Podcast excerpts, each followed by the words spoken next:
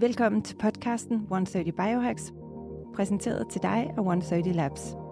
130 Labs er et moderne sundhedsstudie, hvor vi omhyggeligt har udvalgt de nyeste og mest effektive og videnskabeligt veldokumenterede behandlinger og teknikker til at forbedre din sundhed og dit velvære.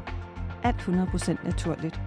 Fokuseret omkring at støtte din krops egen naturlige evne til at hele, regenerere og forny sig selv.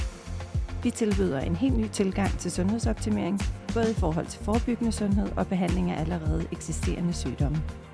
I vores podcast 130 Biohacks dykker vi ned i videnskaben, strategierne og hemmelighederne bag sundhed og et langt og velfungerende liv. Lyt med, mens vi udforsker de nyeste og mest banebrydende og innovative teknikker til at optimere dit velvære og forlænge din levetid. Fra ernæring og træning, guld- og varmeterapi til søvn og mindfulness, dykker vi dybt ned i den nyeste forskning og ekspertindsigter og giver dig konkrete hacks og værktøjer til at forbedre din vitalitet og føre et liv med optimal sundhed og velvære. Hack dig til en sundere og gladere udgave af dig selv, en episode ad gangen. God fornøjelse. Hej og velkommen til 130 Biohacks. Jeg har i dag besøg af psykolog Melissa Elberg. Er det korrekt udtalt? Ja, det er helt korrekt udtalt. Nej, det er godt. Ja, ja. Øhm, Melissa, du øh, er udover at være psykolog, også foredragsholder, og mm. øhm, arbejder rigtig meget med mental træning, mental restitution, performanceoptimering. Øh, men kunne du ikke sætte et par ord mere på, øh, lidt om hvem du er? Jo, selvfølgelig. Jamen, jeg er som sagt psykolog, øh, og jeg har været psykolog i 11 år efterhånden og arbejdet klinisk øh, det meste af, af min, min psykologkarriere, og særligt det her med fokus på mental sundhed, fokus på præ- præstationsoptimering. Øhm, så jeg har sådan en bred erfaring, øh, men her de senere år har jeg specialiseret mig meget inden for det her med high performance. Øhm, jeg har altid været meget passioneret omkring det her med at hjælpe mennesker, som gerne vil vil præstere noget sådan ekstraordinært, øh, og det her med at hjælpe dem til at gøre det. Så øh, jeg arbejder meget individuelt, individuelt forløb. Mm. Og så som du sagde, så holder jeg foredrag, laver workshops øh, med fokus på mental træning, fokus på øh, det her mental restitution, øh, men også fokus på nogle af de ting, som kan stå i vejen for, at man præsterer optimalt. Og det kan være præstationsangst, det kan være nogle andre psykiske problematikker, øh, det kan også være, være simpelthen overbebyrdelse af ens hverdag, man har brug for hjælp til at, at systematisere. Så der kan være rigtig mange ting, som kan stå i vejen øh, for, at man ligesom præsterer det, man ønsker. Øh, så, ja. så det er det, jeg hjælper mennesker med. Fantastisk, dejligt. Øhm, og jeg synes jo også, der er noget spændende i at tale ind i, fordi tit når man taler mental sundhed, så kommer det til at handle rigtig meget om at håndtere en masse issues, mm. hvis man kan sige det sådan. Stress, tankemøller, og det er også sindssygt vigtigt, for det er der jo ingen tvivl om, at rigtig mange mennesker øh, kæmper med. Men der er også noget, øh, synes jeg, øh, spændende og skønt i at kigge ind i og sige, at det er jo ikke nødvendigvis et, noget, du skal øh, helbrede, udbedre, men, men vi har alle sammen et potentiale, øh, og som regel så kan vi altså optimere det. Øh, men, men også, øh, som du også lige selv var inde på meget kort før, det her med øh, mental restitution, fordi man taler jo mere og mere om at vi fysisk skal huske at restituere. Det har måske været kendt for sportsverdenen, og hvis man træner meget, så ved man godt, okay, der er også et eller andet med, min krop skal hvile en gang imellem. Øh, søvn er sindssygt vigtigt for vores restitution generelt. Men kunne du ikke prøve at sætte lidt mere ord på det her med mental restitution? Hvad, hvad indbefatter det i, i, i din terminologi? jo, Altså mental restitution, det er faktisk sådan et begreb, jeg er begyndt at bruge mere og mere, fordi man jo netop er bevidst om det her, at vigtigheden af det fysiske, ikke? og fysisk restitution, og det er sådan et ord, man forstår. Ikke? Man forstår, hvis man bruger kroppen rigtig meget, så skal mm. den også hvile sig. Men det, jeg oplever, det er, at vi ikke altid så gode til at gøre det med det mentale. Der er vi ikke altid helt så gode til at se, jamen, hvis jeg præsterer meget, hvis jeg presser mig selv meget mentalt, jamen, så har jeg faktisk også brug for at restituere min hjerne, og restituere det mentale, restituere mit sind. Ja. Øhm, og man kan sige, at jeg arbejder jo meget med sådan det hjernemæssige aspekt i det. Ikke? Det er jo det, der er mest forskning omkring, hvordan vi bedst restituerer vores hjerne, sådan så den kan genopbygge sig, sådan så den kan lære noget ny information. Ikke? Altså vi, vi vil jo gerne lære noget nyt hele tiden, eller udvikle nye færdigheder. Så det her med også at, at kunne, kunne give hjernen lov til at bearbejde de her ting og lære, det er rigtig vigtigt. Øhm, ja, for hvad ja. sker der egentlig i hjernen, hvis man bare kører med 400 km ud, derudad? Altså, hvad gør det? Hvordan, øh, hvad sker der, når hjernen henholdsvis hele tiden er i arbejde, eller når den slapper af. Kan du prøve at forklare det? Ja, altså det, der sker, hvis hjernen hele tiden er i arbejde, altså for det første, så, så tilegner vi os ikke ny viden eller ny information, for hjernen skal hele tiden være på og mm. bearbejde. Mm. Så hvis vi nu tager for eksempel øh, en arbejdsdag, øh, det kan du måske relatere til, hvis man har haft en rigtig travl arbejdsdag, så kan man nærmest ikke huske, øh, hvis man går tilbage, hvad der er sket i løbet af dagen, eller noget information, man har fået. Fuch, ja, så, det smager godt. ja. så er det fuldstændig væk, ikke? fordi hjernen skal hele tiden forholde sig til det, den er i gang med, og hvis man, især hvis man er under pres, ikke, og har ja. en, en dag, hvor man er under pres, jamen så når man slet ikke at lære de her ting. Så derfor så er det jo vigtigt så at hjælpe sig selv lidt at skrive ned og sådan noget. Ikke? Men, ja. men, men det gør simpelthen, at vi, vi, vi ikke får, giver hjernen mulighed for at lære ny information, fordi det gør den, når den får ro og plads, eller når den netop laver noget andet, øh, og, eller når den hviler, når vi, når vi sover. Ikke? Så er det der, hjernen mm. faktisk skal lære information. Så, så det gør jo, hvis vi hele tiden holder os i gang, så gør det, at vi ikke rigtig får mulighed for at lære ny viden. Vi får ikke øh, mulighed for at, at få sådan rigtig udnytte de her erfaringer, vi får, for det er jo også det, vi, vi får hele tiden som mennesker, ikke? Hvis vi giver ja. os selv plads til at lære noget nyt, jamen, og få nogle nye erfaringer, jamen, så får vi også nogle nye erfaringer, kan udvikle os. Ikke? Men, men hvis vi hele tiden er presset, så udvikler vi os ikke særlig meget. Nej. Øhm, så man kan sige, hvad er det, der sker i hjernen? Jamen, der sker ikke så meget andet end det, at hjernen hele tiden skal reagere på at være øh, udsat for, for nogle stimuli, og hele tiden skulle håndtere og reagere på det, den er udsat for. Øhm, og man kan sige, så er der jo forhold til udbrændthed, hvis det er, man gør det over lang, lang tid, ikke? At, øh, altså, selvfølgelig så kan hjernen jo ikke holde til det. Øh, den har jo brug for netop noget restitution i forhold til øh, at, at rydde op og ombygge sig, og egentlig det hele taget hvile, ligesom kroppen har. Ikke? Øhm, så på den måde, så sker der jo det, at den hele tiden skal forholde sig til, hvis vi er i gang, hele tiden skal forholde sig til de indtryk, vi får. Øh, og hele tiden skal, man kan sige, hjernen er jo også lidt ligesom et bibliotek, hele tiden skal lede efter ting, vi skal ja. bruge. Ikke? Og hvor var det nu, den var gennem henne? Og, ja. ja.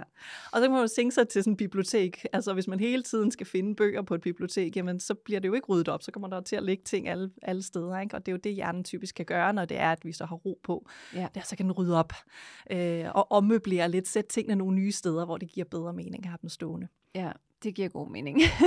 ja.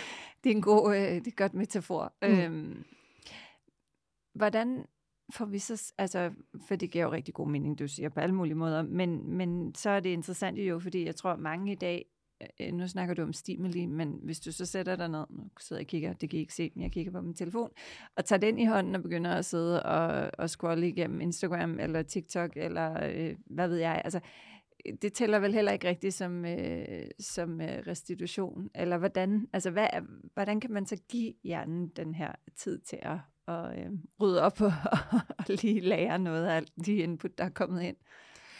Ja, altså nej, jeg vil sige, at scrolle på sin mobil vil jeg som udgangspunkt, og nu, skal vi, nu det er jo ikke sådan sort-hvidt, men jeg vil som udgangspunkt ikke sige, at det er restitution for hjernen, fordi den jo netop, som du siger, mm. har noget, den skal forholde sig til. Men samtidig så gør det egentlig ikke noget, hjernen har noget at forholde sig til, når vi skal restituere. Så jeg skældner lidt mellem to måder, vi kan gøre det på, og det er sådan en passiv restitution og en aktiv restitution. Og hvor den passive restitution, det er det, vi sådan ofte forbinder med afslappning. Det er jo, når vi sover for eksempel, eller hvis vi sidder og ser serier, eller hvis vi ligger helt stille og lytter til musik. Øhm, det er sådan den her passive restitution, hvor vi ikke rigtig sådan skal forholde os til så meget andet, end at vi skal have input ind. Ja. Øhm, man kan sige, når du sidder med din mobil, vil du ofte på en eller anden måde forholde dig til det, øh, du sidder og kigger Enig. på på en ja. anden måde. Ikke? Jo. Ja.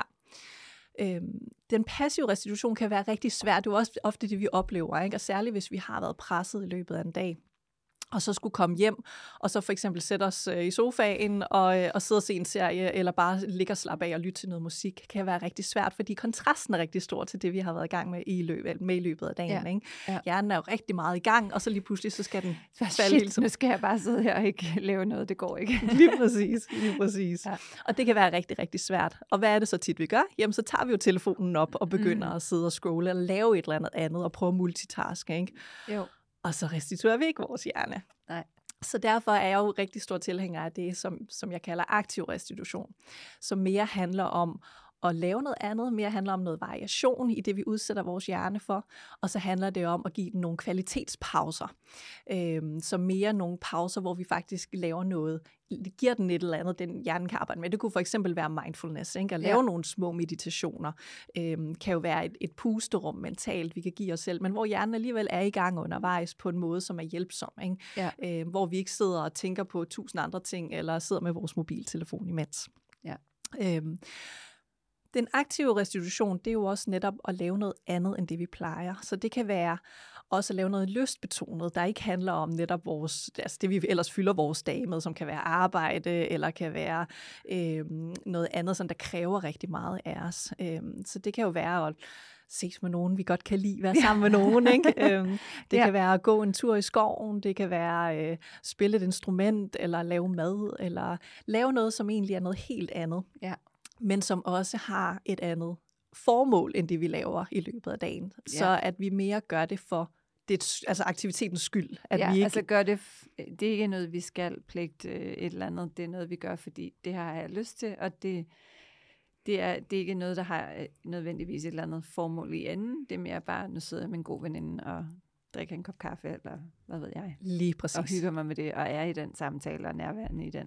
Lige præcis. Lige ja. præcis. Eller laver mad, fordi ja. nu laver jeg noget mad, og nu er jeg det. Nu går jeg ikke op i, at det skal være perfekt, det her ja. måltid, jeg laver, eller jeg skal blive gourmetkok, eller jeg, jeg spiller ikke det her instrument for at blive den bedste til det. Men jeg, jeg gør det faktisk, fordi jeg nyder, øh, eller fordi jeg ved, at den her øh, aktivitet er god for mig. Ikke? Mm. Det er jo ikke altid, vi nyder at gøre det, mens vi er i det. Og det er jo også det her med lystbetonede aktiviteter. Det er ikke altid, at vi det er sådan der lysten, der driver det. det. Det kan jeg fortælle om sådan lidt senere, at, øh, at det er jo ikke altid sådan, det der er det letteste at, at, at, at tage sig til, mm. de her aktiviteter. Men vi ved, når vi er i dem og er i gang med dem, så ved vi, de er gode for os, og vi kan typisk mærke, at de er gode for os, når vi er i gang med dem. Ja, ja. det giver mening. Ja. Så det er jo typisk sådan, det jeg, jeg egentlig er mere fortaler for, når vi snakker restitution, det er den her mere aktive del, hvor vi laver nogle andre ting, vi giver os selv plads til, at, at variere vores hverdag og tage nogle pauser, hvor vi gør ting, vi godt kan lide. Øhm, eller tage nogle pauser, hvor vi også, det kan også være fysisk aktivitet, hvor vi faktisk løber en tur, mm. eller cykler en tur, eller gør, et, gør noget for vores krop, som ikke nødvendigvis handler om hård træning, øhm, for det kræver også noget mentalt at skulle presse ja. sig selv øh, ja. fysisk, men noget, en anden form for fysisk aktivitet. Ja. ja, jeg synes for mig, at det altid virker det, der også bare at komme ud, gå en tur, gå i naturen, altså det er noget der, hvor jeg sådan kontra nogle gange, som du siger, enormt svært ved at sætte mig ned og ikke gøre noget som helst. altså, ja. det er også nemmere for mig, og altså, det var også, har helt klart været min vej ind i meditation, det her med, at jamen, så det er nemmere at starte med noget walking meditation, og så stille og roligt, så, så bliver man lidt mere sådan bekendt med følelsen af det der med ikke nødvendigvis at skulle gå og, og være super aktiv. Altså, ja, det, man, har, det er jo ikke, man har altid tanker, men, men du ved, der er alligevel forskellige måder øh, at tilgå det på. Ja, ja. Og jeg, jeg vil sige, jeg, jeg bliver mere og mere, jo mere jeg læser om det, jo mere bliver jeg fortaler for det her med na- natur. Mm. Altså det er, jeg kalder det sådan en superfood for hjernen. Øh, ja. Altså det, det giver virkelig, virkelig meget. Og det, vi skal faktisk ikke bruge særlig meget tid. Øhm, altså netop sådan en gåtur udenfor, det helst hvor der er lidt grønt øhm, ja. i en halv time. Altså det kan faktisk give rigtig meget, helst igen, når det er dagslys, eller når der er ja. dagslys. Øhm, det påvirker os på rigtig, rigtig mange måder, og hjælper vores hjerne rigtig, rigtig meget. Øhm, særligt her i de mørke måneder, ikke? Præcis. Det er det endnu mere så vigtigt. ekstremt vigtigt for os. Ja. Øhm, det er jo også noget af det, vi arbejder rigtig meget med. Men, men jeg synes jo også, at det er interessant, at det tror jeg, at de fleste kan ikke genkende til, at jo, det er også dejligt at gå en tur ind i byen, men der er stor forskel på at gå en tur ude i skoven eller ved vandet. Og det er jo også, altså der er jo også, det er jo simpelthen også noget rent sådan energetisk. Der er bare nogle andre, øh, hvad hedder det, frequencies. Øh, altså, det, det, naturen udsender, træer udsender øh, nogle andre bølgelængder, øh, end når du render rundt mellem øh, murstensbygninger inde i byen. Ikke? Jo, med ingen så, tvivl om men, det. Men, det er jo, men derfor er det stadigvæk bedre at gå en tur i byen, end ikke at gå en tur. Så det er jo også hele tiden den der, man, man har jo det til rådighed, man har. Netop. Og hvis man ikke lige er i nærheden af en skov eller en strand, så, ja. så må man jo tage det, der er. Ja, jamen absolut. Og det er også det, jeg sådan er meget fortaler for. Jamen, så må man tage det, der er. Og så kan det ja. være, at man, man måske har en park i nærheden, eller nogle grønne områder ellers, hvor man kan tage hen og, og, ja. og lidt sådan få nogle af de der, som du siger, altså noget lidt naturoplevelse, ja. ikke? fordi ja. det giver rigtig meget. Men helt klart, hvis man kan, i hvert fald måske et par gange om ugen, komme ud i, i naturen, ud i skoven, eller ud til vandet, eller, eller, eller lidt mere ude i naturomgivelser, så er det i hvert fald noget, der vores hjerne virkelig ja. er glad for. Er glad altså, for. Ja, det. ja, fordi hvor ofte skal man så lave de her aktive pauser? Ja, altså det kommer jo an på. Som du siger, det er jo også sådan, hvad man har til rådighed, og hvordan ens hverdag ser ud. Altså jeg er sådan meget pragmatisk, så jeg siger jo altid, at, at, at det, det lidt, vi gør, har stor effekt. Altså det handler ikke om at gøre mere, det handler om at gøre noget. Mm. Så det handler jo også om, hvad er det, jeg kan få til i min hverdag. Øhm, nu arbejder jeg for eksempel med professionelle e-sportspillere, og de sidder jo rigtig meget foran en skærm. Ja. Men det er de også nødt til, fordi ellers kan de ikke præstere på det niveau, de skal. Nej. Nej. Så at, at gå hen og sige til dem, jamen du skal øh, være ude i naturen meget i løbet af dagen, og tage mange timer fri, og sådan noget, jamen det kan ikke lade sig gøre, fordi så går det ud over deres karriere. Ja. Så vi er også nødt til at være lidt pragmatiske i forhold til, hvad vi kan få til. Men jeg vil sige som udgangspunkt, altså det her med at at være fysisk aktiv, i hvert fald totalt set en halv time i løbet af dagen. Og det kan jo gerne være udenfor. Ikke? Altså det her med, mm. jo mere vi bruger vores krop, det er også en måde at restituere hjernen. Det her med at tage nogle små pusterum i løbet af dagen, ja. i stedet for at ligesom køre på hele dagen, og så tage en pause om aftenen. Så det her med måske lige at tage et par minutter ind imellem i løbet af mm. dagen. Jeg snakker nogle gange om sådan, det her med også at give sig selv lov til at gå på toilettet, hvis ja. det er det med, der kan lade sig gøre. Ja. Ikke? Altså så faktisk skulle lige gå ud på toilettet, og så tage en pause, og lige trække vejret, og lige uh, nulstille sig lidt, eller lige give hjernen lidt pause der. Øh, men ellers nogle minutter i løbet af dagen, nogle gange. Altså jeg, for mig personligt, jeg har altid ekstremt mange møder, og, og for mig den der, bare lige at jeg cykler frem og tilbage, eller går, enormt vigtigt. Jeg kan mærke de meget sjældne dage, hvor jeg så ligesom sidder på kontoret det meste af dagen. Jeg kan, jeg kan mærke, at hvor meget det påvirker mit energiniveau. Altså, jeg bliver ja. træt på en helt anden måde øh, på, om eftermiddagen. Og jeg kan mærke, at jeg bliver restløs i kroppen, og jeg bliver, sådan, altså, jeg bliver slet ikke, og jeg er heller absolut heller ikke mentalt lige så øh, effektivt. Så, så altså for mig er det helt afgørende. Og det kan bare være, som du siger, øh, fem minutter, eller rundt om hjørnet, eller rundt om blokken, men bare det ligesom lige der skal simpelthen lige... lige præcis. Ja. Lige præcis. Og så, nogle gange skal ja. der jo ikke mere til, end Nej. det det. Og det er jo rigtig rart for dig at vide, ikke? fordi så kan du også planlægge din dag lidt efter det, og sige, ja. okay, men jeg ved, jeg skal helst lige, måske ikke have alle mine møder et sted på en dag, jeg skal måske helst lige flytte mig lidt. Ikke? Jo, øhm, præcis. Ja. Det, det prøver jeg altid ja. at få ja. lagt ind. Ja. Øh, og prøver også at sige øh, til mine medarbejdere, jeg tror det der, altså det er vigtigt gå en tur efter frokosten, eller hvornår det nu passer ind. Altså ja. tage en pause, øhm, fordi man, man bliver, altså jeg er slet ikke i tvivl om, at alle bliver mere effektive af det. Jeg tror ikke, det er det Nej, relativt. Sige... Vi er alle sammen forskellige, men stadigvæk, det er, sådan, det er nok en af de steder, du godt kan tillade dig at generalisere en lille smule. Ja, og særligt vil jeg sige, hvis du sidder på kontor eller laver ja. stillesiddende arbejde efter frokost, at vi ved sådan vores døgnrytme, mm. der har vi alle sammen sådan et dyk efter frokost, og det tænker jeg, de fleste genkender, der bliver man altså lidt træt. Mm. Så der er det et rigtig godt tidspunkt at lægge netop en god tur. Øh, ja. Det kunne næsten ikke, der kunne næsten ikke være et bedre tidspunkt at lægge den på, hvis man sidder ned mange timer i løbet af en dag. Øh, ja. Helt klart et godt tidspunkt. Øhm, men det kan jo også være at lave noget variation øh, i løbet af dagen. Det kan også være at sige, at hvis jeg har nogle opgaver, jeg laver i løbet af en uge, jamen, så sørger jeg for at variere dem, så jeg ikke sidder med den samme opgave en hel dag, men ja. at jeg måske sådan deler det lidt op. Øh, man kan måske dele sit dag lidt op i blokke, og så sørge for lidt at have sådan en, en pause ind imellem de her blokke, øh, og sige, men nu laver jeg den her aktivitet, men, men så er min hjerne også træt øh, ja. i forhold til den her aktivitet, så har jeg faktisk brug for at gøre noget andet.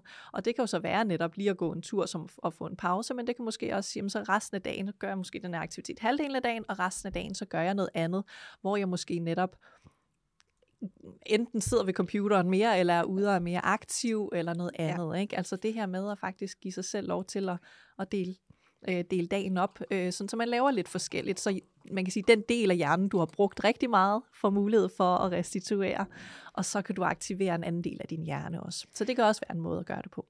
Ja, det taber jo også godt ind i, at det er i hvert fald noget, jeg tror faktisk, det var under corona, at jeg tog et eller andet online forløb.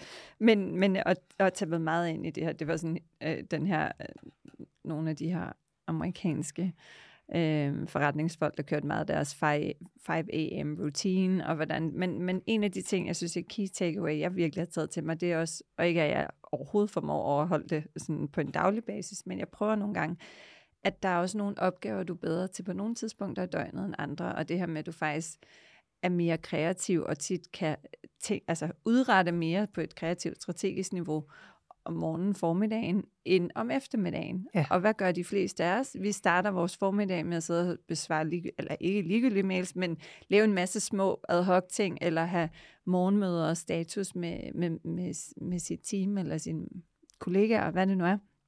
I stedet for faktisk at sige, det gør vi om eftermiddagen. Og det var ret interessant, fordi det, det faktisk var ret omvendt af hele den sådan, klassiske skoling, jeg også, øh, altså, eller skoling ved jeg ikke om det er, men i hvert fald bare erfaring fra erhvervslivet, at, at der gør man ligesom tingene den anden vej rundt, ikke? Jo, og, og heldigvis er man ved at lære det lidt nogle steder ved at have sådan noget stilletid på kontorerne, og det ligger man ofte om formiddagen heldigvis, ikke? netop så ja. man kan fordybe sig, fordi det er der, at man er mest frisk til at fordybe sig i noget, og som du siger, være kreativ.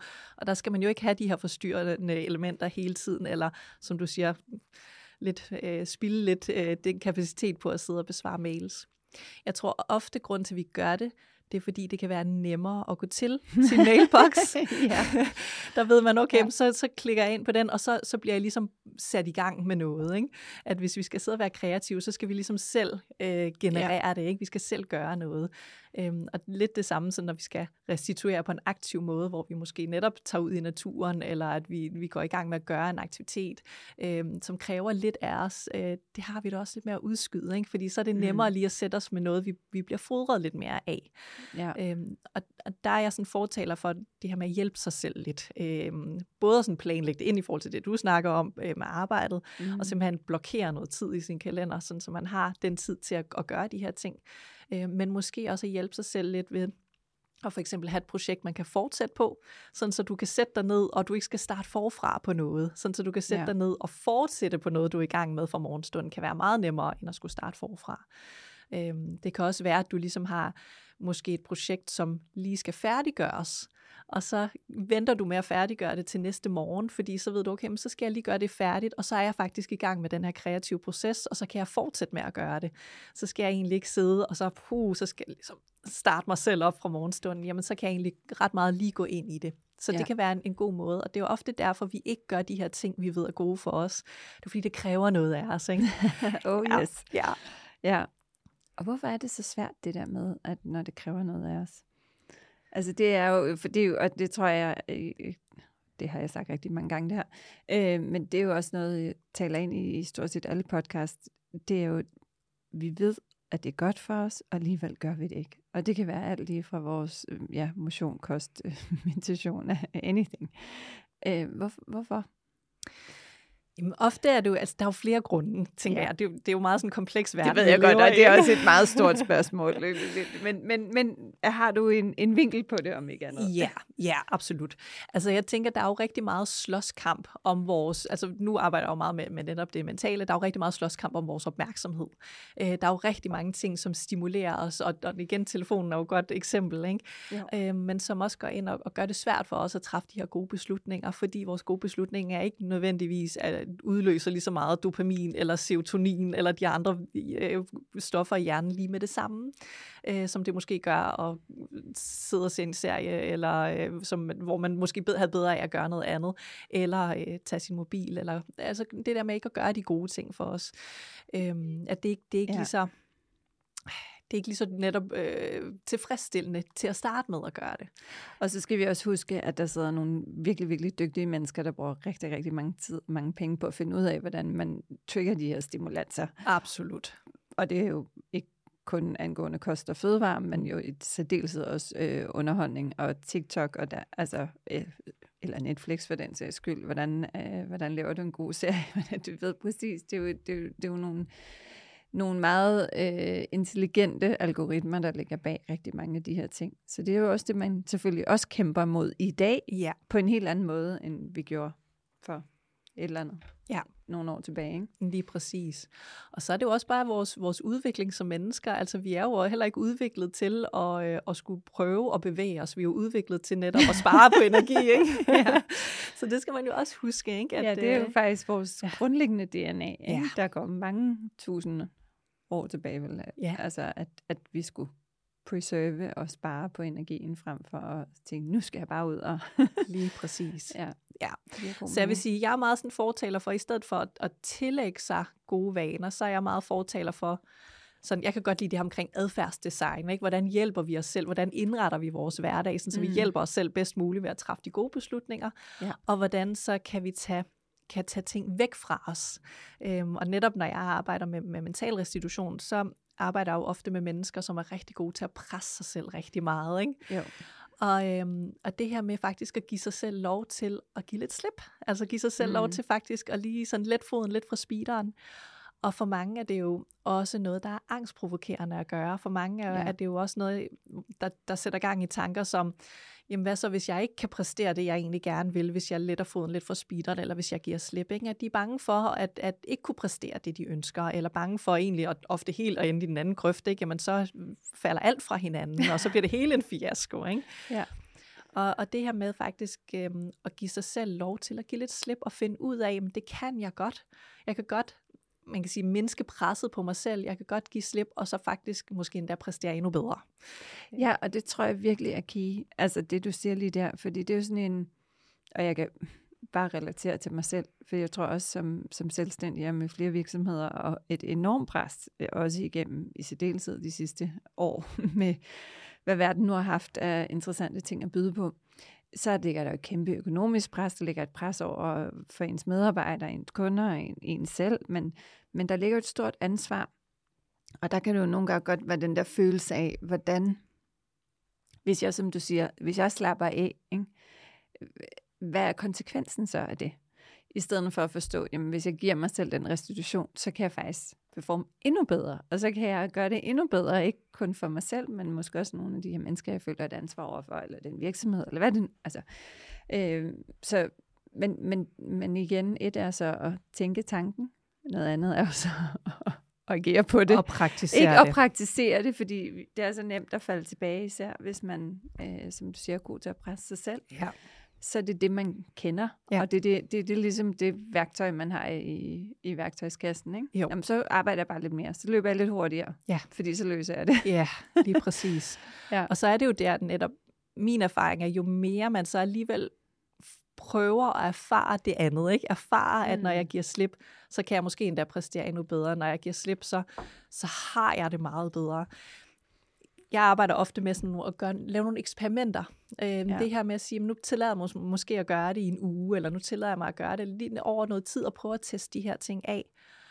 Og så er min erfaring faktisk, når vi begynder at gøre det, jamen så bliver vi også så glade for det, at så har vi faktisk ikke lyst til at lade være. Så selvom ja. det kan være tillokkende alligevel at presse sig selv, og man måske kommer til at gøre det nogle gange, så finder man hurtigt ud af, puha, det var faktisk ikke rart at presse mig selv, som jeg plejer at gøre. Øh, jeg vil egentlig ja. gerne gå til det nye, jeg har lært, og give, faktisk give, give lidt mere slip og give mig selv pauser. Fordi vi behøver jo ikke være perfekte, vi behøver jo ikke lave, altså tilegne os en vane, og så gøre den for evigt. Altså det er jo også noget med at sige, hvad er godt for mig, ja, og hvad vil jeg til? Ja, lige præcis. Og så nogle gange falder vi jo tilbage, som du siger, gamle mønstre.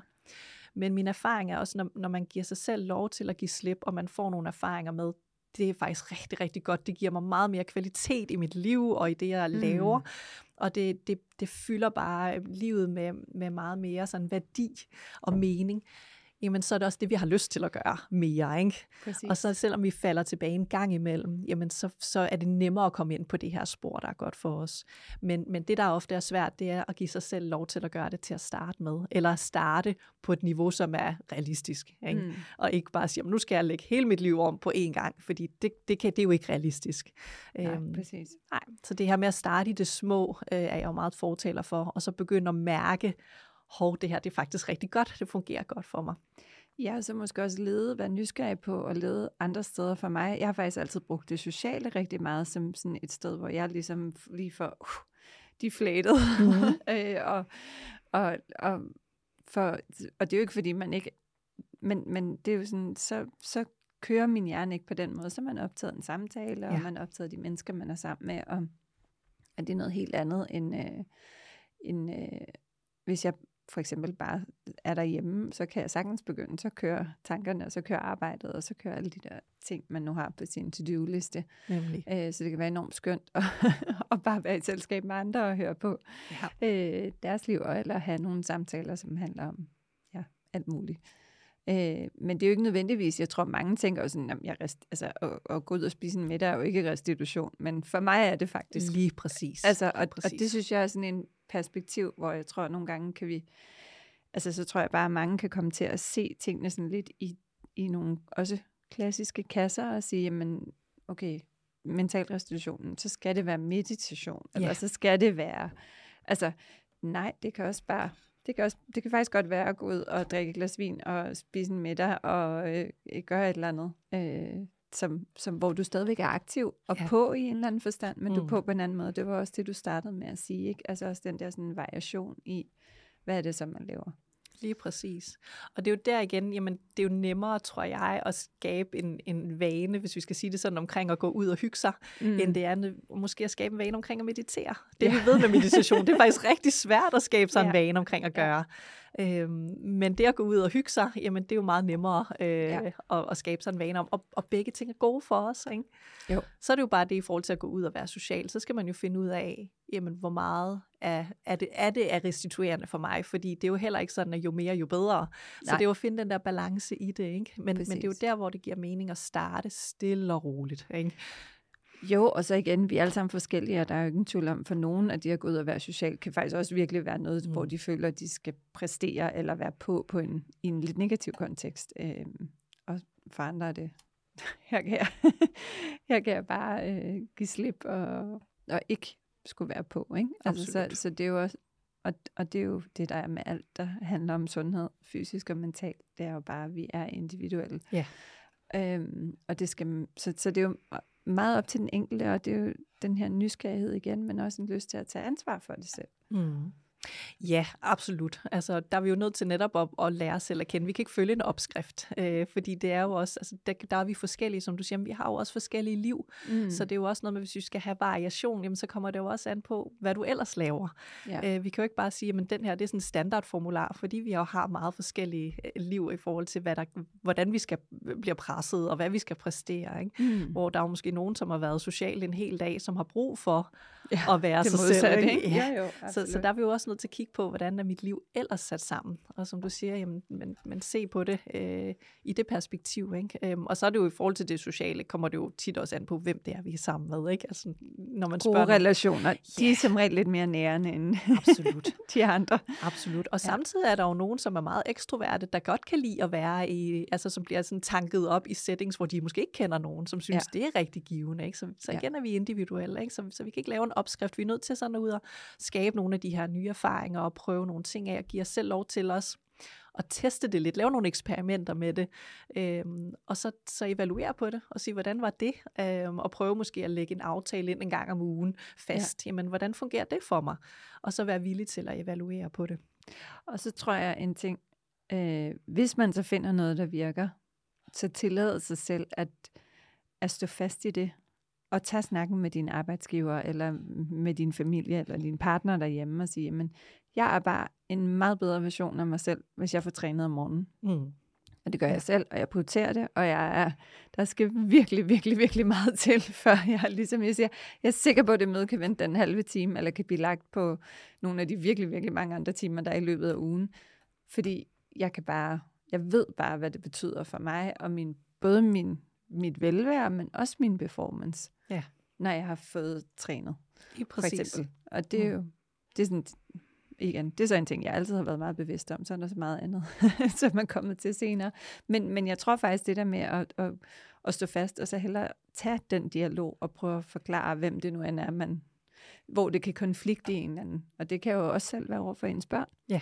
Ikke? At, at ligesom sige, "Men prøv at høre, jeg kan faktisk være meget mere til stede, og, og lave mange hyggeligere og bedre ting sammen med dig, hvis jeg får lov at gøre det her. Ja. Øhm, og det er ikke et fravalg af dig, det er et tilvalg Ja. af mig selv. Ikke? Ja.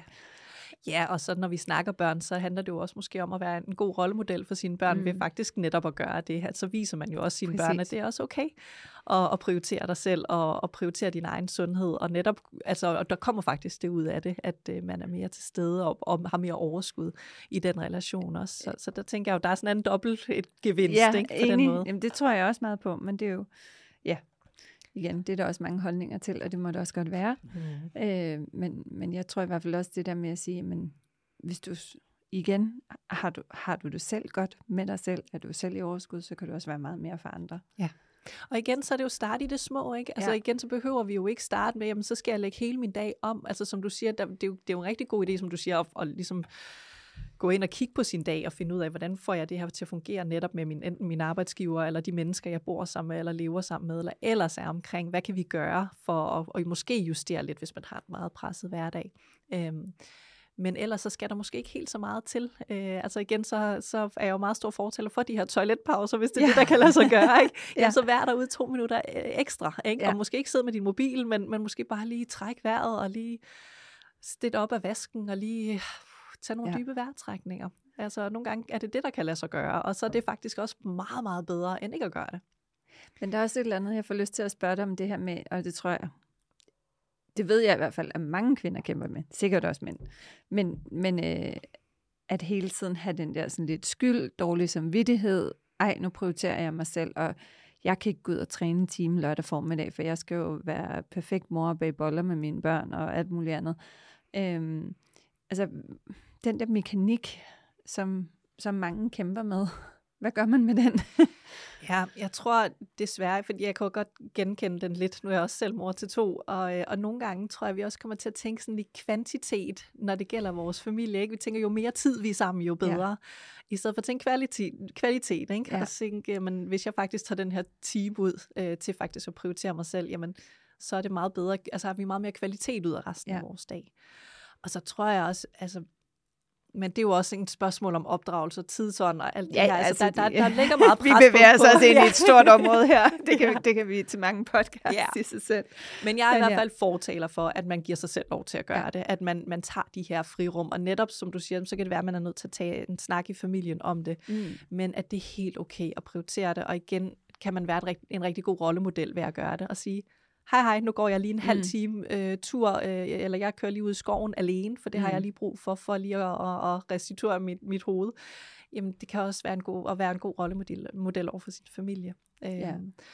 Og så er det igen, prøve det, og så se, hvordan det går. Ikke? Altså, ja. Måske er det ikke så slemt, som man måske frygter. Måske behøver man heller ikke at sætte sig selv fast på, nu skal jeg træne hver lørdag klokken 10. Nej, nej. Øh, måske man siger, nu prøver jeg på lørdag, og så mm. ser jeg, hvordan det går. Og, øh, og så laver jeg en test, og ser, ja og så finder man, tror jeg, ud af, okay, de savnede måske ikke en helt så meget, som man, man går og tror.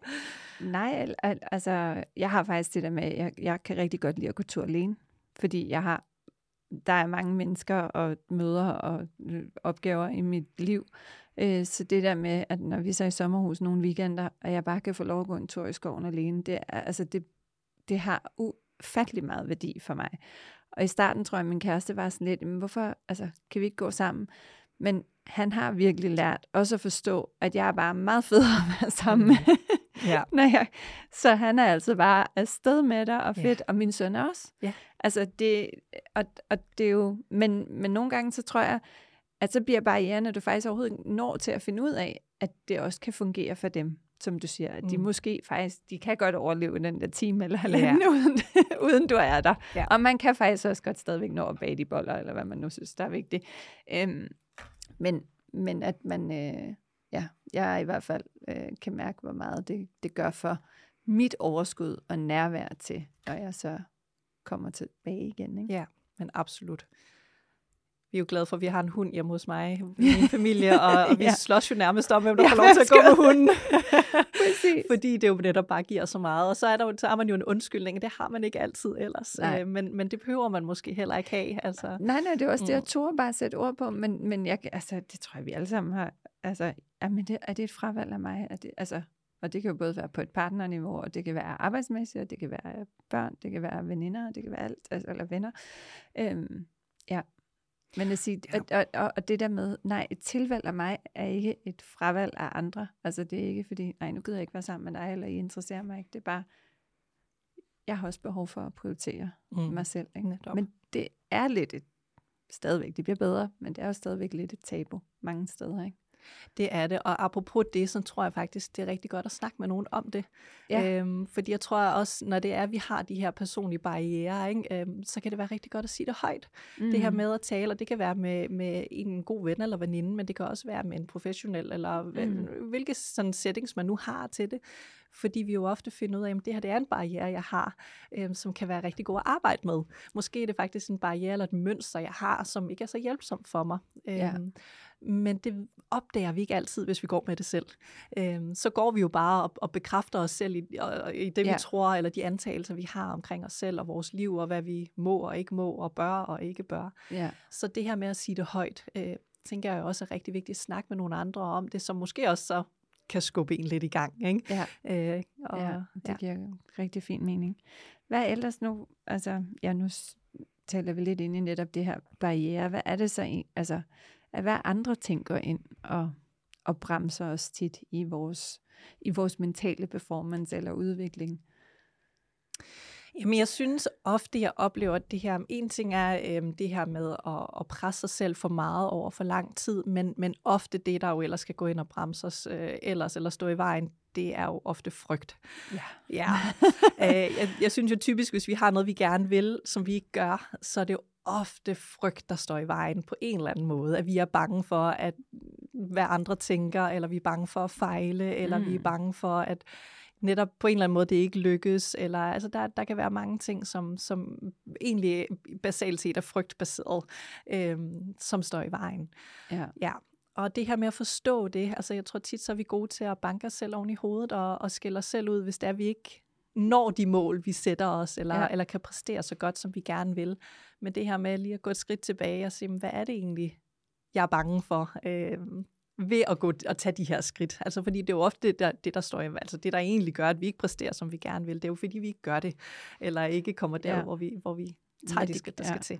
Det giver super god mening. Jeg har lige... Øh... Og det var meget sjovt, fordi jeg har i de sidste halve år, hvis ikke længere, arbejdet på øh, en ny lokation til 130 Labs op nord for København. Øh, som jeg faktisk lige skrev under forleden dag. Og, og jeg, det var faktisk sådan, jeg, det var på en eller anden måde enormt angstprovokerende at skrive under, fordi jeg sådan, okay, alt det, der følger med, eller, altså, og det er jo forventninger, øh, mest af alt jeg selv har i, at hvad hvis, altså, der når at komme det der tankespil. Ej, hvad hvis det, jeg slår for stort et brød op? Hvad hvis vi ikke lykkes? Hvad hvis nu, at der er nogen, der kommer? Alle de der Nemlig. ting, man... Øhm, og heldigvis, så, øh, så, så kan man sige, har jeg været selvstændig hele mit liv, så jeg er, rigtig, jeg er meget vant til lige præcis det mindset, og jeg er og, og forholdsvis god til at håndtere det, men, men det er jo stadigvæk interessant efter selv, efter så mange år, at den kommer stadigvæk op, og det er jo i bund og grund et eller andet, den der følelse af, at, at, at vi lykkes, eller være bange for ikke at være god nok, eller, altså det er jo sådan enormt elementært på en eller anden måde, men det er bare, fascinerende, synes jeg, at observere det der, når det så lige sådan blusser op. Jeg burde jo have siddet med en champagneflaske og tænkt, yes, nu er den der, endelig. og i stedet var det sådan lidt bævrende, jeg sad der med, med mit idé og sådan ja. trykket på knap og tænkte, shit, så er det gjort. Ikke? så jeg synes, det, ja, det giver god mening, men det er også bare interessant. Ikke? Jo, men jeg synes jo også, altså der har du jo arbejdet nok med dig selv, kan jeg høre, til at du kan jo godt se de her ting. Altså ja. du er jo bevidst om det, ikke? Og jo. så gør du det faktisk alligevel, ikke? Ja. For det er jo rigtig tit det, det handler om, at, at de her, den her frygt, den sidder i os, og det er ikke sådan en, vi nødvendigvis overkommer, eller kommer ud over forbi, eller som, som forsvinder. Det er noget, vi tit bliver mødt af igen og igen, som du siger, så popper den her historie op om, at jeg ikke er god nok, eller den her historie om, at andre dømmer mig, eller øh, hvad det nu ellers er, vi har med os i bagagen, og det er ikke noget, vi, hvis jeg nu udfordrer det en gang, jamen så er det forbi. Altså det er jo noget, mm. vi vil opleve igen og igen ja. og igen.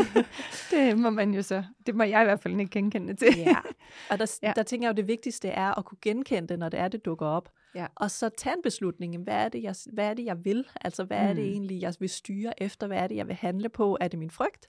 Ja. Eller er det min, måske mine værdier i højere grad? Ikke? Er det mine værdier om netop at udvikle og skabe, ja. som jo måske kunne være ja. noget af det, du er drevet af? Ikke? Jo. Øhm, og, og så faktisk udfordre sin frygt ved at tage de skridt og sige, at det her det er faktisk noget, jeg gerne vil. Det er vigtigere for mig at udleve de her værdier og handle i tråd med dem, end det er at lytte til min frygt øhm, ja. og lade den styre mig.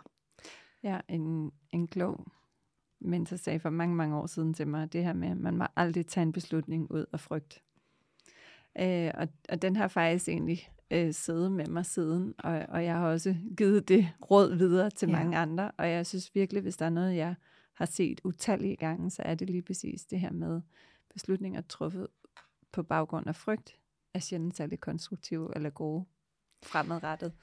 Øh, men, men det er det er også angstprovokerende at gå ud og gå ja. den anden vej. Ja.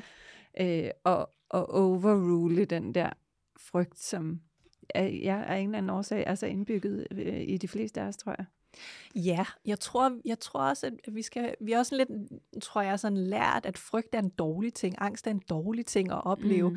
Jeg tror også i højere grad, at vi skal blive lidt venner med den, fordi hvis vi gerne vil nogle ting, eller vi gerne vil udvikle os som menneske, så er det noget, vi møder. Altså mm. angsten dukker jo op, eller frygten, når der er noget på spil for os. Ja. Så det handler også om, jo, jo mere vi lever et liv, som, som er i tråd med, med det, vi gerne vil, jamen jo mere vil vi møde den. Og måske er det ikke noget dårligt. Måske ja. kan vi også sige, hov, her nu kan jeg mærke, at, at den dukker op, men måske er det bare et tegn på, at jeg faktisk gør noget rigtigt. Ikke? Jo, altså det her med, at jo mere meningsfyldt du gør, jo, jo mere du på spil, ligesom hvis du er smash forelsket i en kæreste, så er der også mere på spil, end uh, du har valgt at være sammen med en, som ikke betyder lige så meget. Så det er selvfølgelig, ja. det giver mening. Ja.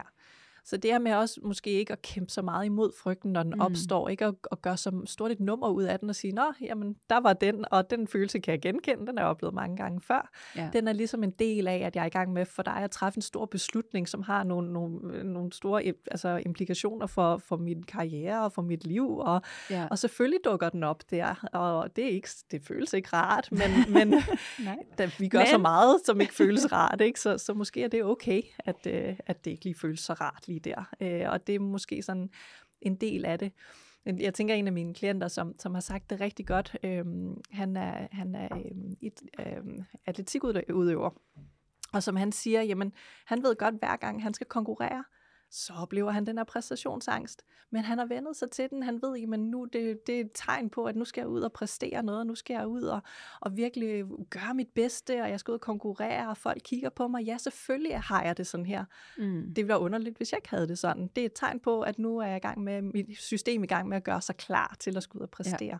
Så jeg tror også, det handler meget om, hvordan ser man på den her angst eller frygt, at vi kan faktisk godt se den som, som noget, der, der er et tegn på, at vi bevæger os i den rigtige retning, i stedet for så at skynde os netop, som du siger, at træffe en beslutning, som, som angsten eller frygten siger, som jo typisk er at lade være, eller pakke os ind, eller, eller ja. undgå på en eller anden måde. Ikke? Det er jo ofte det, vi gør, når ja. vi oplever frygt eller angst.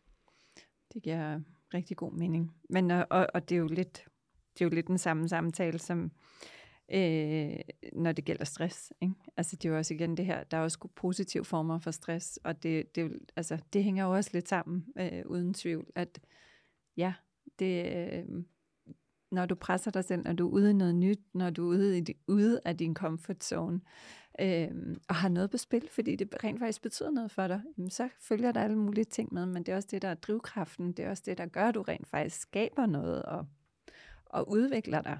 Øh, Lige så det, det tror jeg, du har helt ret af, fordi vi har bare haft mange år, hvor der har været rigtig meget tale om de negative sider af stress og angst mm. og så videre. Ja, og netop jeg er helt enig med dig i, at der er jo også nogle, altså, nogle positive sider af stress. Altså akut stress er jo overhovedet ikke farligt. Vi kan jo faktisk, vi kan jo faktisk tåle at være under ret meget pres. ja, virkelig. Men igen, så er det jo vigtigt at restituere bagefter, ikke? Altså ja. sådan, så vi ikke er under meget pres hele tiden. Ikke? Altså vi jo. kan sagtens klare pres og stresspåvirkninger i en kort periode. Ikke noget problem. Så skal vi bare sørge for at restituere bagefter, og ligesom give os selv lov til at komme os. Og, og man kan sige, når du har truffet sådan en stor beslutning, det her med at sige, okay, men så skal jeg måske lige have nogle dage til lige at ikke træffe store beslutninger, men måske ja. lige uh, gå lidt i rutinemodus, og lige netop gå ja. de ture lidt for mig selv, og lige give mit system lov til lige at så falde lidt ned efter det. Ikke? Jo. Øhm, så, så klart, altså det er ikke så farligt øhm, at, at være under pres, og det er ikke så farligt at opleve angst eller frygt. Vi skal bare sørge for at, at give og tage lidt, altså så netop, at det, at det er lidt af sådan i bølger, øh, ja. og give os selv lov til så at, at komme ned i dalene også, sådan, så vi ikke er oppe hele tiden, øh, men at vi også giver os selv lov til at trække os tilbage og restituere, når vi har været under stort pres. Ja. Hvad gør du selv? Det er altid sådan en, men det er jo altid øh, sjovt at høre, eller interessant, sjovt, interessant at høre, ligesom, hvad, hvad, hvad er dine egne personlige vigtigste værktøjer til at håndtere nogle af de her ting, vi lige har talt om? Jeg tror, at når det gælder sådan det mental restitution, altså så øh, er jeg blevet enormt glad for det her med at være udenfor, øh, søge naturen, søge dagslys, øh, og, og gerne, altså hvad jeg nu kan få til, men i hvert fald en halv time om dagen, er mit, sådan, mit mål. Mm. Øh, min situa- livssituation er lige nu, at jeg er mor til to små børn. Jeg har en lille baby derhjemme. Oh. ja, så det gør jo selvfølgelig, at jeg, jeg øh, ikke er helt lige så fri til at, at sådan planlægge, som jeg har været før. Øhm, men det her med faktisk at tage de her pauser, når det er, øhm, jeg, jeg har dem. Øhm, nogle gange går jeg tidligt i seng, og så ligger jeg med en lydbog, og, ja. øh, og ligger bare og, og, og lytter til det og nyder det. Øhm, og så sørger jeg for at tage nogle pauser i løbet af dagen, hvor jeg enten lige går en lille tur, eller hvor jeg lige sidder og hører lidt musik, eller hvor jeg øh, måske bare lige sidder og lige lader tankerne flyde lidt ind imellem. Jeg har jo tit sessioner, ikke? Ja. Øhm, og så, så lige giver mig selv lov til lige at have en pause og lige øh, spise et stykke chokolade, mens jeg lige øh, bare lige lader tankerne vandre lidt. Ja. Øhm, og så kan jeg komme tilbage og være fokuseret igen bagefter. Ja. I forhold til frygten, jamen, så tror jeg, tror jeg øver mig rigtig meget i at, at genkende den. Jeg øver mig rigtig meget i at genkende mine egne antagelser af mine egne sådan historier, øh, som jeg jo kan genkende, når jeg kigger tilbage, når de dukker op. ja. jeg, kan, jeg kan jo godt genkende dem, hvis jeg, hvis jeg bliver bevidst om det. Lige ja. præcis. Og så det her med at virkelig prøve at spørge mig selv, hvad er det, du gerne vil? Og nogle gange spørger jeg mig selv, hvis ikke du var bange for det, hvad vil du så gøre? Ikke? Ja. Hvis ikke du havde den her frygt, hvad vil du så egentlig gøre? Øhm, og, og hvis den her historie, det her narrativ ikke var der, hvordan ville du så egentlig leve? Fordi så bliver det også nogle gange lidt mere tydeligt, jamen, hvad er det for nogle værdier, du har? Hvad er det egentlig, du gerne vil? Ja. Øhm, okay. ja. Så det tænker jeg kan være, være et godt spørgsmål også at stille. Så det er i hvert fald noget, jeg selv bruger. Absolut, det giver god mening. Og hvis jeg lige skulle tage eksemplet fra før med, med vores nye lokation, så er det jo meget, meget simpelt svar for mig at sige, vil du gerne åbne et, en klinik mere? Eller, ja eller nej? Ja, Okay, ja. så hvor er frygten? Om frygten er alt det der, hvad hvis nu, og hvad hvis nu, og hvad hvis nu, alt muligt. Altså, du ved, ikke? Øh, ikke at lykkes. Jo, okay. Er det rationelt, irrationelt, og så ja. videre, ikke? Så det, det, det er jo sådan, jeg tror, det er da et godt sted at starte, helt ja. sikkert. Og så er det også noget med, jo mere du gør det, jo mere finder du jo også ud af, at du også er en person, som godt kan gøre ting. Altså jo mindre vi lærer at styre vores frygt, jo mere finder vi også ud af, at vi kan godt stole på os selv. Vi kan godt have tillid til, at vi træffer gode beslutninger. Og jeg tænker også i den her situation, du behøver måske ikke sidde og gå igennem det igen og igen og igen i hovedet. Er det, nu her en go- er det her nu en god mm. beslutning? Mm. Har jeg nu husket alting? Fordi jeg tænker, du er en person, som træffer gode beslutninger. Ikke? Altså, du kan godt stole på, at, at du ville vide ja. det, hvis der var nogle røde flag, eller hvis det var en dårlig beslutning, så ville du ikke gøre det. Nej. Øhm, fordi du har sikkert, helt sikkert været igennem alle de her trin på forhånd. Så, så jeg tror også nogle gange, så, så er det også at, at, at give sig selv den credit, eller, eller vise sig selv den tillid, at, ja. at vi også godt kan stole på, hvis vi overvejer at tage nogle skridt, så er det også fordi, at vi godt kan så er det ikke fordi, at det, jamen nu ender du ud i noget, der går helt galt. jeg tror et eller andet helt mærkeligt ved en blå luft. Nej, og, nej, nej. Og, og jo flere gange du også erfarer det, det er igen, vores erfaringer er rigtig vigtige, og jo flere gange du giver dig selv lov til at reflektere over, mm-hmm. nu har jeg den her ja. erfaring, øh, jamen så vil du også bedre kunne vise dig selv tillid, og, og stole på, jamen selvom frygten er der, så er det ikke fordi, jeg ikke kan stole på mig selv. Øh, så kan jeg faktisk godt, jeg kan faktisk godt tage nogle skridt og gøre nogle ting, selvom jeg har den her frygt, fordi jeg er en person, der har overvejet alle de her ting, og, og, og som, som egentlig har et godt, solidt fundament at stå på og, og handle ud fra. Ja, jeg fik også, den har jeg også nævnt før, tror jeg. Det er svært, når man laver mange podcasts, så kommer man også til at gentage sig selv en gang imellem. Så beklager, hvis I har hørt det tidligere, men jeg synes bare, den er så relevant i den her kontekst, at jeg kan huske netop i forhold til det her med frygt og bekymringer, at lave den der øvelse, prøve at skrive dine altså største bekymringer, eller øh, hvad det er, der skaber frygt i dig, ned, og så kigge på det en uge, en måned, et halvt år senere, og prøve at se, hvor meget af det, der er blevet til virkelighed. Ikke? Jo. Og det er jo, der er, vi, der er vores hjerner altså virkelig, virkelig gode til at skabe nogle øh, skrækscenarier, som, som heldigvis jo i hvert fald ofte ikke bliver til noget. Ja. Og det betyder jo ikke, at der ikke sker dårlige ting i, i vores allesammens liv og udfordringer. Men igen, det, der er ingen tvivl om, at vi i hvert fald bruger enormt meget energi på en masse ting, som måske er et scenarie, der kan ligge ud i fremtiden, men absolut ikke behøver at gøre det. Ja, og så tror jeg også, altså der er jo en lille bitte sandsynlighed for, at rigtig mange forfærdelige ting kan ske et eller andet sted. Mm. Ikke? Men sandsynligheden er lille bitte, så det er jo også noget med at, at tage stilling til, hvor meget skal det fylde i mit liv? Altså, hvor meget krudt skal jeg bruge på det? Hvor meget skal det tage plads i min opmærksomhed? Altså, vi har et meget begrænset opmærksomhedsvindue.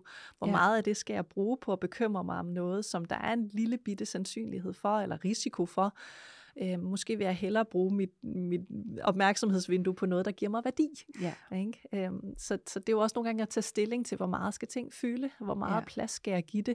Øh, fordi nogle gange kan vores bekymringer jo godt være, altså reelt nok, ja, jeg kan blive syg, eller ja, det mm. kan gå galt, eller ja, jeg ja. kan, altså ja, det kan det godt. Øh, det kan godt ske, men sandsynligheden for det er, er, er jo ret lille, ikke? Øh, og hvor meget skal jeg så give det af plads?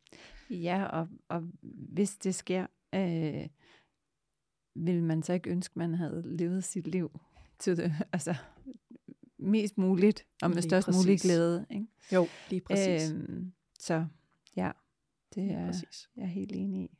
Selvom det kan være svært nogle gange. og det er jo det. Og det er jo også det at anerkende, at det er svært. Og der ja. tror jeg jo også, nogle gange, nu arbejder jeg nemlig med, med high performers, ikke? Altså, det er også svært for dem. Mm. Mennesker, som man ser, som, som er vildt succesfulde og lykkes rigtig godt. Og jeg tænker også med dig, med sådan en beslutning her, det ville andre måske ikke tænke, at det var noget, der var svært for. De tænker, ja. Tine, hun, ja ja, hun, øh, hun kaster sig bare ud i ting, og hun er frygtløs. Og ja. det med faktisk også at finde ud af, jamen, andre oplever også alt det her, ikke? Så absolut. Ja. Så, så det handler ikke om at være fri for frygt og fri for, for pres og stress og alt det her. Det handler jo om, hvordan, hvordan håndterer jeg det? Hvad, hvad gør jeg med det, når jeg oplever det? Det er lige det, der egentlig er vigtigt. Jeg tror ikke, nogen er så fri for det. Lige meget hvem vi er, eller lige meget hvor succesfulde vi er på alle mulige parametre, eller ej. Det er en, det er en del af, af den menneskelige natur. Ja, og det, det er en, en følelse, vi skal blive øh, igen ja. venner med, ikke? for det ja. betyder, at, at vi lever, vi gør noget, der, der betyder noget for os. Igen, der er noget på spil for os. Ja. Altså, man kan godt leve måske mere frygtfrit, men er det så, som du siger, det liv, man gerne vil leve ikke i mm. sidste ende? Ja. ja. Super spændende, og tak for, tak for en masse gode indsigter. Og jeg synes det her, jeg håber alle tænker, jeg skal lige huske den der pause en gang imellem. Og så måske også, synes jeg, et key takeaway, at, at det her med, ja, vi har alle sammen alle de her. Vi har både angst og frygt og øh, forskellige barriere. Øh, men det er også okay, men det der med at få lidt bevidsthed om, hov, nu, nu trigger jeg, nu, nu gør jeg det her, fordi det, det sidder dybt programmeret i mig, men jeg, jeg har faktisk stadigvæk et valg, om jeg vil reagere på det, eller måske vælge at gå i en anden retning. Ikke? Lige og, præcis. Tal med nogen om det. Ja, og netop tale med nogen om det. Fordi nogle ja. gange, og især når det også gælder vores frygt og vores bekymringer, så kan vi nogle gange også høre, når vi siger det højt. Ja. Okay, måske er det ikke er det ja. ikke noget, der skal styre mig så meget, som hvis det bare er inde i mit hoved. Præcis. Ja. Tusind tak, fordi du kom. Det var så lidt. Og tak fordi I lyttede med, og på genhør næste søndag. Ha' en god dag.